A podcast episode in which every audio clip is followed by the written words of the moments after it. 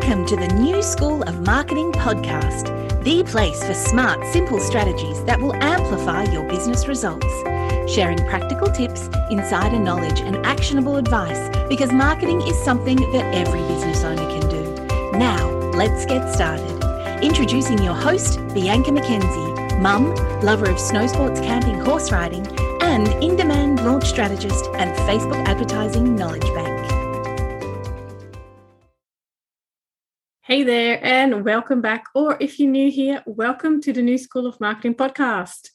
Well, the last few weeks, there have been lots of conversations in my peer group about list building and how important it still is for businesses, especially for coaches, course creators, and service based businesses, but equally so for e commerce business.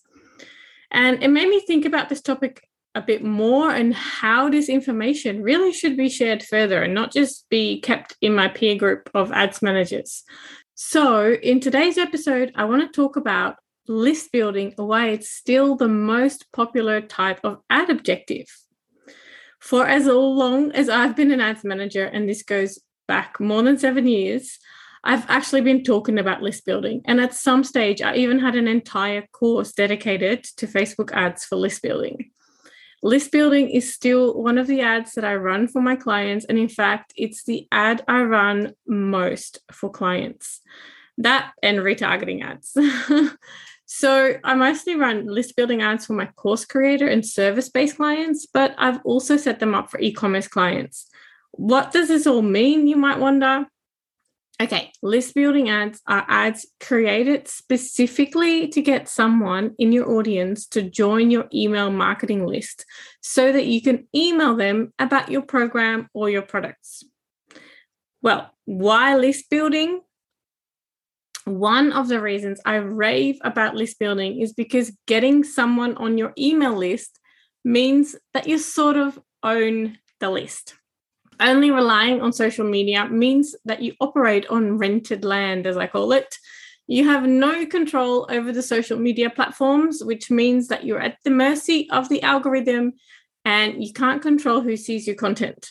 You're also at risk of losing your account or being shut down. And sadly, this happens all the time getting people on your email list means that you have control over being seen too, because people check their email inbox every day. Well, most people do.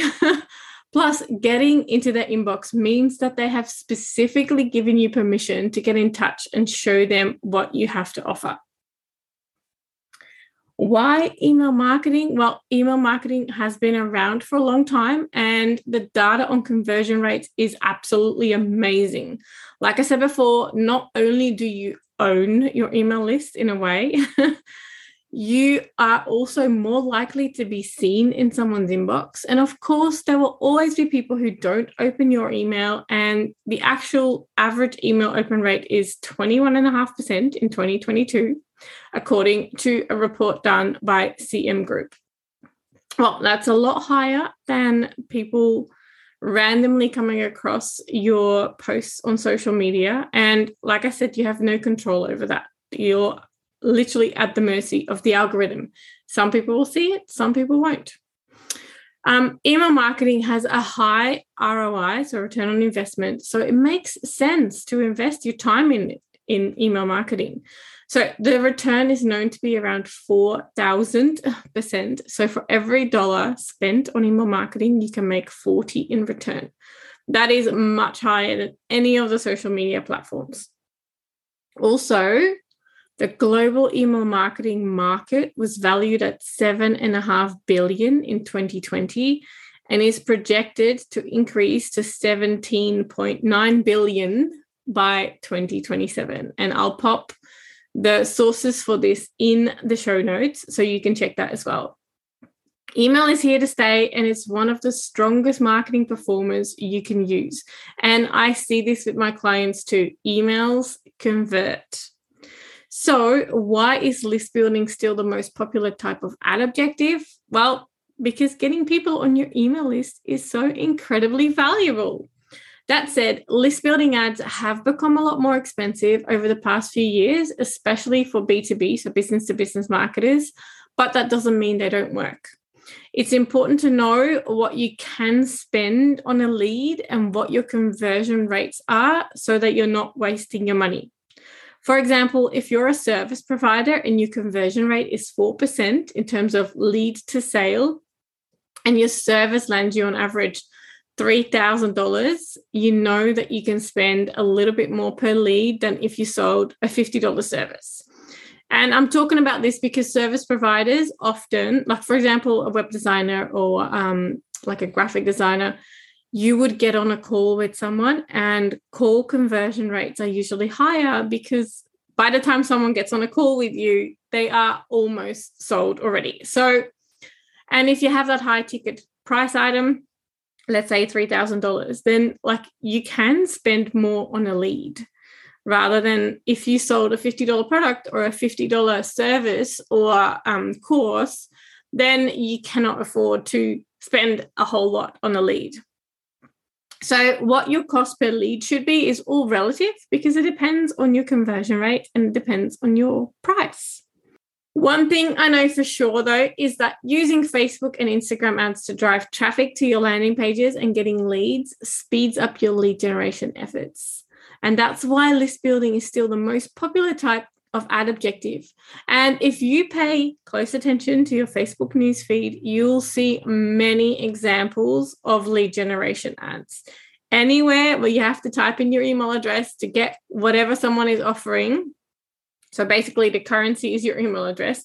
That is a lead generation ad. You'll be put into someone's funnel um, or, for example, if the ad is like message us, like you get into Messenger, again, it's a lead generation ad. So, my little tip for you is to take screenshots of ads that capture your attention and start a little library of inspiration for when you are ready to run your own list building ads. I do this all the time. I have a massive bank of inspiration to pull from. It's always really interesting to see what everyone's doing.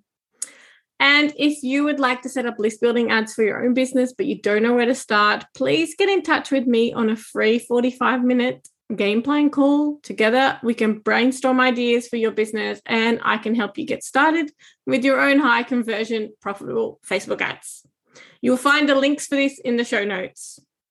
All right, that's it for this week. Thank you for joining me on this episode of the New School of Marketing podcast. I hope it was helpful and I can't wait to share more marketing tips with you next week.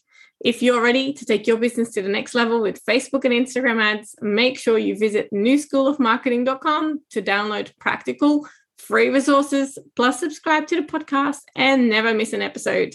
I can't wait to go on this journey with you. Until next time, take care and market your business every day.